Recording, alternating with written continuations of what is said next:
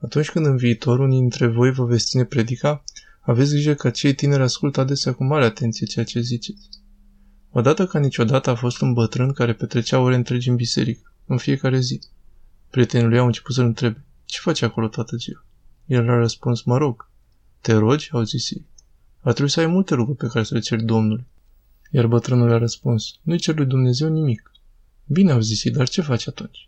Iar bătrânul a răspuns, doar stau și mă uit la Dumnezeu, iar Dumnezeu stă și se uită la mine. Atunci când aveam vârsta de 10 ani, am crezut că aceasta este o foarte bună definiție a rugăciunii și încă mai cred asta și acum. La fel gândea și Sfântul Isaac Sirul în secolul al VII-lea când afirma că sfinții, chiar și atunci când dorm, nu încetează să se ruga, pentru că și atunci când dorm, Duhul din ei se roagă. Deci dacă aș vedea că oamenii mai ațipesc la conferințele mele, voi considera că aceștia se roagă. De fapt, s-a întâmplat odată să ațipez la propria mea conferință. Țineam o prelegere și am luat decizia neînțeleaptă de a vorbi de pe scaun. Și cum vorbeam, deveneam din ce în ce mai adormit, auzeam zgomotul unei voci, până când am realizat că este zgomotul propriei mele voci și mi-am dat seama că nu știam despre ceea ce vorbeam. De atunci îmi țin toate conferințele stând în picioare. Este o poveste despre un renumit englez, Thomas Carlyle, care într-o dimineață venind de la biserică într-o dispoziție nu prea bună, i-a zis mamei sale, nu pot să crede ce țin predicile așa de lungi. Dacă aș fi fost preot, aș fi ieșit în fața altarului și aș fi zis numai atâta. Oameni buni, știți ce aveți de făcut, așa că mergeți și faceți asta. Iar mama sa i-a răspuns, Thomas, le-ai putea spune și cum să fac asta? Nu conduc mașina din cauza traficului, dar aceasta este o bună ocazie pentru a rosti rugăciunea lui Isus. Eu zic rugăciunea în timp ce aștept autobuzul în Oxford, iar sistemul de transport în comun cu Oxford oferă multe oportunități pentru rugăciune. Una din emisiunile radio favorite pe când studiam în facultate, necunoscută poate niciunul dintre voi, era un spectacol de comedie cunoscut ca The Goon Show. Goon, adică cineva plătit să intimideze pe alții. Iar la un moment dat, Harry Seacom, unul dintre actori, apucă telefonul care suna și zice Alo, alo, cine sună? Că nu te pot auzi. Alo, cine este acolo? Iar cealaltă voce răspunde Tu vorbești. O, zice el, mi s-a părut mie că vocea mi este familiară. Și pune telefonul în furcă. Din păcate aceasta se întâmplă adesea și cu noi când încercăm să ne rugăm.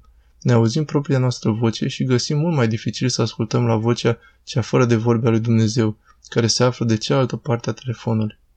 Aceasta mi-aduce aminte de ce am trăit când am venit pentru prima dată în SUA ca student, în anul 1959. În acele vremuri, dacă doreai să călătorești cu avionul, trebuia să fii foarte bogat. Și de aceea am venit cu vaporul numit Regina Elisabeta, iar sejurul a durat 5 sau 6 zile.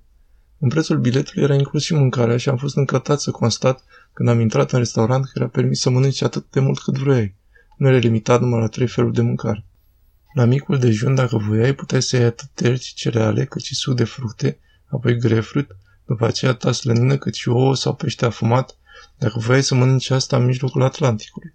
La cină, colegii de la masa mea erau fără pic de imaginație. Luau numai supă, principalul fel de mâncare, iar la final dulciuri. În ceea ce mă privește, în fiecare seară mâncam câte șapte feluri de mâncare.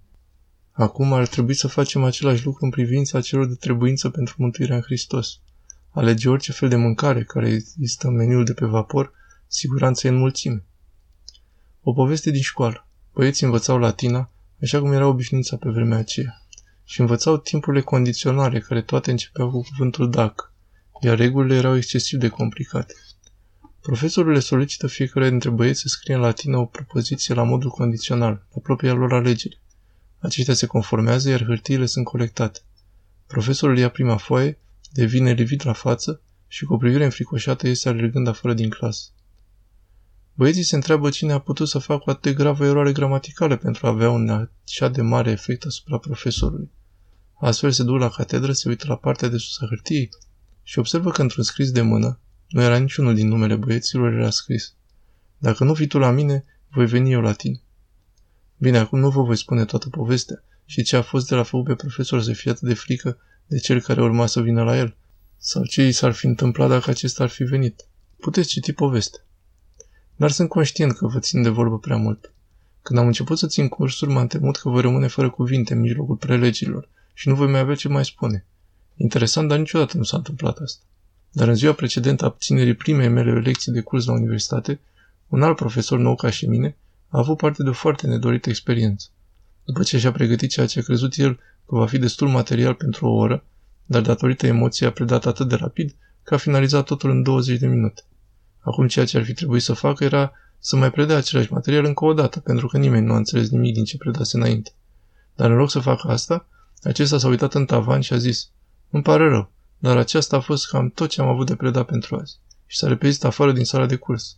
Însă aflându-se în culmea emoției, în loc să ia pe ușa de la ieșire, a intrat în cămara unde se țin uneltele de curățenie.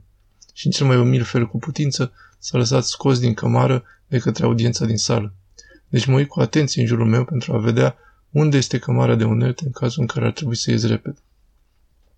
Odată călătorim mai bine de patru ore cu un episcop greb în mașină, mă întrebam ce am putea să discutăm atâta timp, dar știam că acest episcop îl are la mare evlavie pe Sfântul Grigorie de Nisa. Și astfel, zicându-mi să încerc a afla ceva pe tema mântuirii diavolului, am întrebat, dacă Sfântul Grigorie are dreptate, afirmând că diavolul ar putea să se mântuiască, atunci de ce nu ne rugăm niciodată pentru el? Din păcate, această întrebare nu a condus la o lungă și captivantă conversație, cum mi-am dorit, pentru că episcopul mi-a tăiat scurt. Vezi de treaba ta.